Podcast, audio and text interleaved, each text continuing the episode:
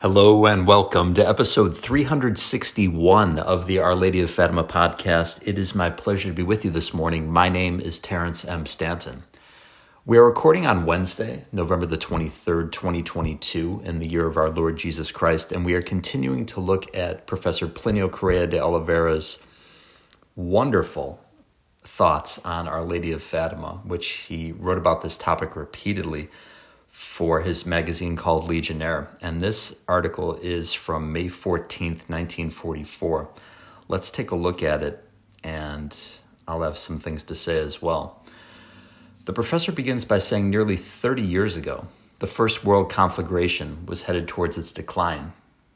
Contained the initial impetus of the Teutonic invasion, the French were willing to reconquer the lost territory for senior politicians and military observers, the ultimate success of the struggle was no longer in doubt.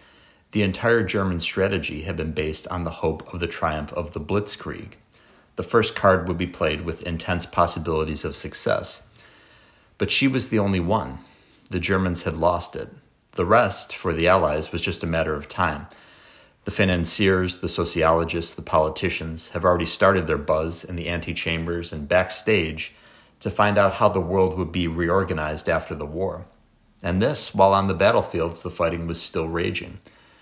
And the German cannons thundered not far from Paris. This hubbub was of real importance.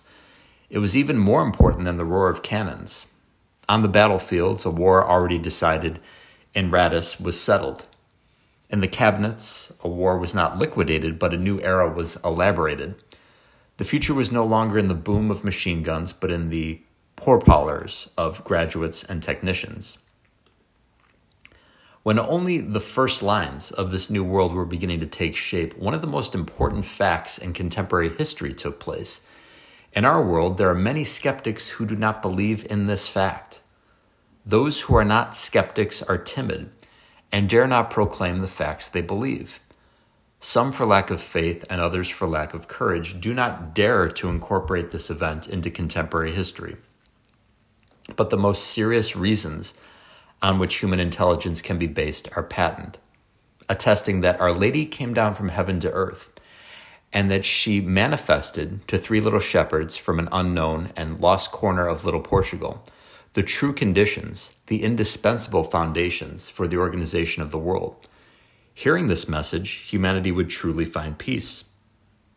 Denied, ignored this message, peace would be false and the world would plunge into a new war. The war came. The war is there. There is thought now, as 30 years ago, of reorganizing the world again. No moment is more opportune than this to remember the apparition of Our Lady in Fatima, and this all the more as precisely three days ago the Church celebrated the liturgical feast of Our Lady of Fatima. I'd like to pause at this point and interject to note that the more things change, the more they stay the same. How much have you heard, my friends, lately about um, the 2030 project for the World Economic Forum? You'll own nothing and you'll be happy. Or uh, it's time to build back better. And all these other bogus phrases that say that history should be organized around whatever particular secular ruler or businessman or CEO or whomever says it should be organized instead of Jesus Christ. The Eucharist is the source and the summit of our faith, but the blueprint for the world, the blueprint for the universe is Jesus and his church. Jesus' relationship with his church. Now, you can either acknowledge that and live in reality, or you can deny that and continue to obsess about whatever the news tells you to obsess about. And that can drive you insane. And it has driven many people insane over the last three years, obsessing about nonsense. Word that they're going to die from the flu and having themselves injected with a satanic mystery liquid made from murdered babies. Or you can choose to live in reality. You can pursue what's true, what's good, and what's beautiful. And only the fullness of that is revealed in the Catholic religion. Our Lady of Fatima, her appearances there in 1917 in Fatima, Portugal. That's really the seminal event in world history over the past several centuries. And the greatest miracle since biblical times was performed there in October of 1917. And you hear so little about it because the world tries to suffocate us with nonsense and to give us irrational fears or bizarre things to be angry about. And that's not the way society is going to advance. We hear this term progress and being a progressive. Well, the secular progressives are progressing to the edge of the cliff, and in many cases, a lot of them have already gone over it. The only true progress is progress within the moral order. Professor E. Michael Jones is fond of saying this there is no progress outside the moral order. When you have a society where the overwhelming majority of people have utterly forgotten God or have some sort of half baked conception of who God is, uh, a deist version of God who's the divine clockmaker who kind of winds things up and just lets them go and doesn't care about your day to day affairs. Then you have everything that we've seen in our society, all these problems. It's a nightmare world. The only way back is through Jesus Christ. He's the only way back. There is no progress outside the moral order, no economic plan, no political plan, no military pl- plan, not getting Donald Trump elected. We have a bunch of fake elections here in America. None of that. No progress outside the moral order. And Our Lady of Fatima will lead us to the truth because the truth, as more than one good and holy Catholic priest has said in the past, the truth isn't a something, it's a somebody, it's a man, the God man, our Lord Jesus Christ. And Our Lady of Fatima leads us to the truth incarnate. So, the reason I believe the Holy Ghost inspired me to start this project, the Our Lady of Fatima podcast, and obviously, if you've been with us from the beginning, first of all, thank you so much. You know, I, I talk about a lot of different topics, the Society of St. Pius X and contemporary matters in the church and things of that nature. But from now on, I feel that in prayer, I should get back to the initial impetus of this program. It's making the Blessed Mother, specifically under the title of Our Lady of Fatima, more known to the world. And whether you know six or seven people listen to this podcast or 60,000 or 70,000 listen to it is uh, immaterial to me because I know the Lord acting through Our Lady will make sure that anyone who's meant to hear this will will hear it. And I hope it's of benefit to you. Professor Plinio continues, let us analyze the fact first Lucia, Francisco, and Jacinta were three shepherds, like there are so many in Portugal, brought up in an area completely isolated from contemporary miasms.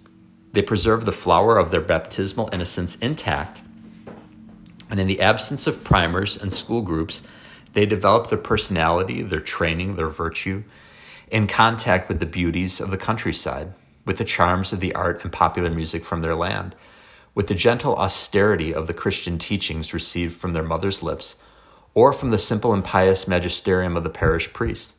In them, as in all the children of the church, the grace of God was generous and fruitful, as was the courage with which they responded to it.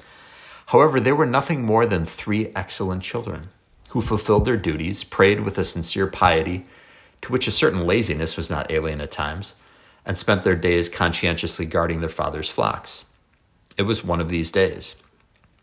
I have to interject for a moment. I'm reminded of the, uh, the fact that Lucia said they would say their Hail Marys very quickly, and oftentimes uh, not finish the prayer, just say Hail Mary, Hail Mary, Hail Mary, because they wanted to get back to playing and, and goofing around. They're sweet, innocent children.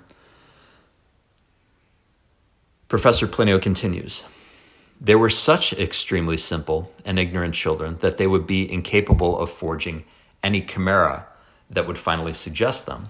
When the first apparitions came, they didn't even know who they were dealing with. Describing in wonder the person who had appeared to them, they portrayed by their words a figure of an elegance, a majesty, a nobility that their imagination as little shepherds would never have been able to forge for free. Immediately, a real persecution befell them. They were in jail. They were threatened with death and even taken to the place of their supposed torture. They behaved with the dignity of the martyrs of the Colosseum. Then they were the object of the indiscreet and frenzied pleasures of the crowd. In the midst of this triumph, they remained sober, simple, disinterested as a Cincinnatus. Interrogated many times separately with a thousand artifices, destined to induce them to exaggerate or diminish the truth, they always knew how to keep intact. Two of them died Jacinta and San Francisco at a young age. Jacinta prophesied her death when nothing would suggest a premature end. And in dying, as she said, she did so by asserting the truth of the revelations. Francisco also testified to the truth of what he had seen until he died. Lucia did not die, but she took the religious habit. Today, she belongs to the congregation of the well deserved Dorothea Sisters. And if I can interject again, remember this, this is written back in 1944. And with her responsibility as the spouse of Jesus Christ, she fully confirms in adulthood the affirmation she had made in her youth. She would be in mortal sin if she did not disprove the visions in case she had faked them in partnership with her little cousins. However, she continually receives the Holy Sacrament with the tranquility of the just. These are the witnesses. The seal of martyrdom, the prestige of innocence, the dignity of the religious habit assures their veracity. Indeed, when in front of a crowd estimated at thousands of people, the little shepherds maintained that they were seeing Our Lady. They did not lie. Everything in his life attests to this. Even your ignorance serves as a credential to these little heralds. Children who, at the time of the apparitions, did not even know who the Pope was, could not invent what they said, just as an illiterate person does not invent a theory of trigonometry ignoring even the four operations of arithmetic. Having examined the messengers, let us analyze the lady who gave the message. Carry out a test. Take several children separately and ask them to fantasize as a literary composition an apparition of Our Lady, describing her countenance, her clothes, her physiognomic expressions, her gestures, writing down her words. What would come of it all? How childish, how much grotesque conception? How much, frankly, ridiculous detail? The level of education of the children of Fatima was incomparably lower than that of a child in the city. They didn't know theaters or cinema. They hadn't seen books with figures representing queens because another idea of beauty, elegance, and distinction than the one that filtered down to them. And what twilight? Through the female types they saw around them in the village, they had not the slightest notion of the beauty of the various colors and their respective combinations. All this notwithstanding, the lady who appeared to them, they describe in sufficient detail to see that she was a figure of sublime beauty, dressed with rare majesty and simplicity, a lady, in fact, so different from anything they knew in terms of images, that they wouldn't suspect that she was Our Lady or even a saint. It was only when the lady declared that they knew who they were dealing with. That lady told you very high things. She spoke to them about the war. She spoke to them about the Pope, which Jacinta, the youngest, did not know existed. She spoke to them about politics and sociology, and these children repeat the message with extraordinary fidelity. Indeed, as the scripture says, God brings forth perfect praise out of the mouths of children. It is time to consider the message. First of all, let us note that she is absolutely orthodox it is not easy to invent an orthodox message. Lots of, quote, Catholic big shots used for inauguration speeches, morning speeches, etc., etc., etc. Takes tremendous care not to prepare a speech that smacks of heresy and drops two or three heresies into his speech. Now, all, absolutely all of the words of the lady to the little shepherds are absolute orthodoxy. dealing with very complex themes she never once erred in doctrine. Positively, this could not be the invention of small shepherds. But there's more. Our Lady's message, which came precisely at the crucial moment in which the post war period was being prepared, disregarding the ostentatious manifestations of false patriotism and scientism by the quote, technicians, placed everything in its unique and fundamental terms with great simplicity. War was a punishment of the world for all its impiety, for the impurity of its customs, for its habit of transgressing Sundays and holy days. This settled, all matters would resolve themselves. This unresolved, all solutions would solve nothing. And if the world did not listen to the voice of the lady, if it did not respect these principles, a new conflagration would come, preceded by an extraordinary celestial phenomenon. And this conflagration would be far more terrible than the first. If I could pause for a moment, that's precisely what I was talking about a few moments ago. Professor Plinio is saying that there's, in effect, that there's no progress outside of the moral order. In other words, if you know the transgressions against Sundays and holy days of obligation, and I know in previous apparitions, Our Lady had talked about um, taking our Lord's name in vain. You know, violations of the Ten Commandments. The Lord takes these things very seriously. Again, you can talk about politics, you can talk about economics until you're blue in the face, but until you put first things first, until you take God's law seriously, nothing in the world will be resolved. Nothing in the world will be changed. The professor continues The technicians, who are today the kings of the earth, together with the bankers, gather at convenerunt in unum adversus dominus. They built a peace without Christ, a peace against Christ. The world has sunk further into sin despite Our Lady's message. Once again, remember, he's writing in 1944. How much worse is it today, 2022, as I'm recording this? In Fatima, miracles multiplied by the dozens, by the hundreds, by the thousands. There they were, accessible to all, open to examination by all physicians of all races and religions. Conversions no longer had a number. And all this notwithstanding, no one listened to Fatima. Some doubted without wanting to study. Others denied it without examining. Others believed but didn't have the courage to say it. The lady's voice was not heard. More than 20 years have passed. One fine day, strange signs were seen in the sky. It was an aurora borealis, reported by all telegraph agencies on Earth.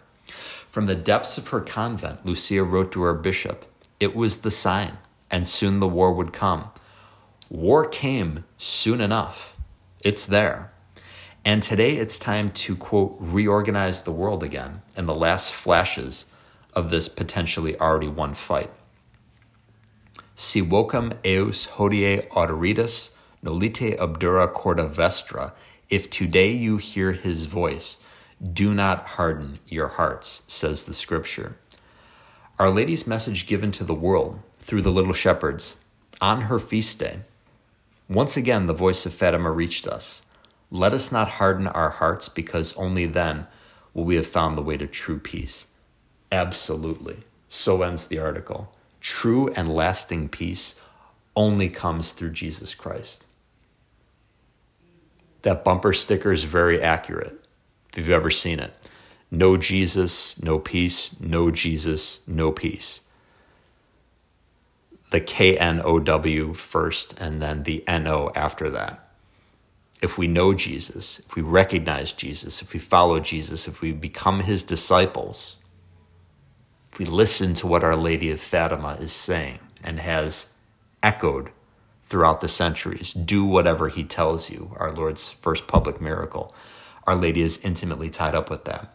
If we do whatever Jesus tells us, then and only then will the world be won for him. Then and only then will we have peace, not a moment before.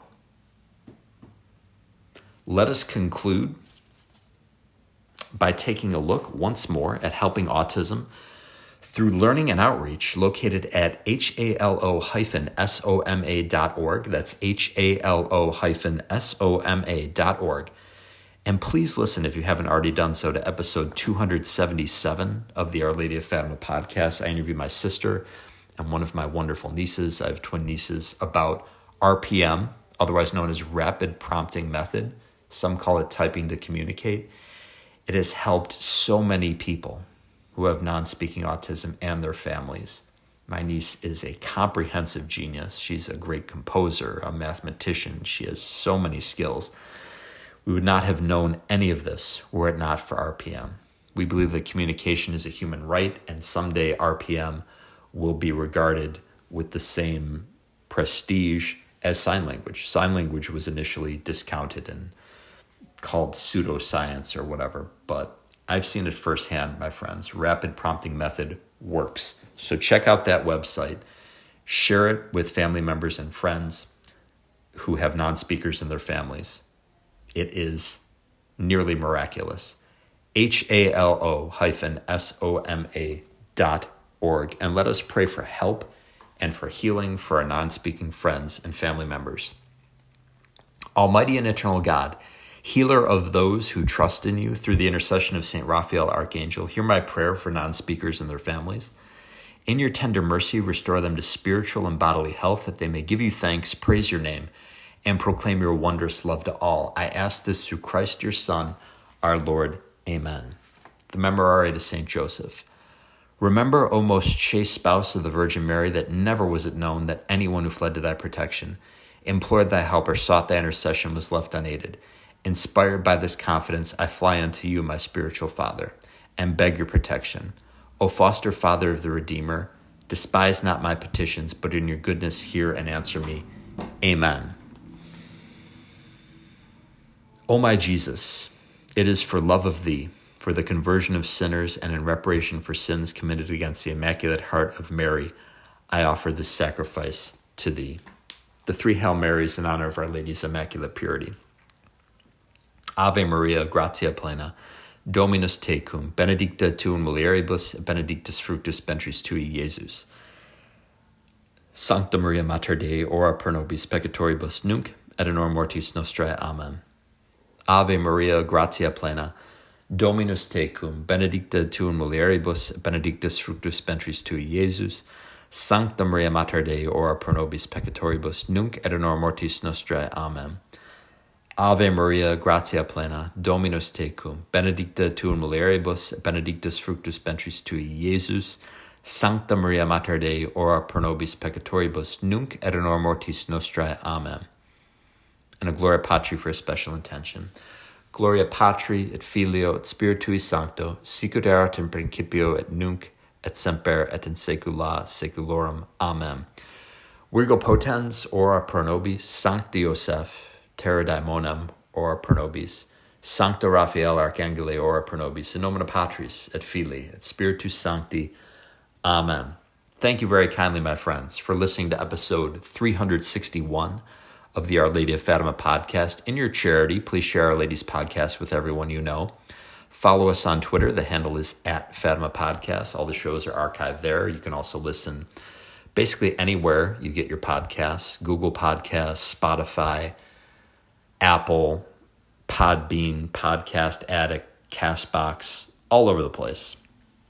Most especially, though, Please pray for the eternal salvation of all Catholic bishops. They need your prayers. Goodbye, and God love you.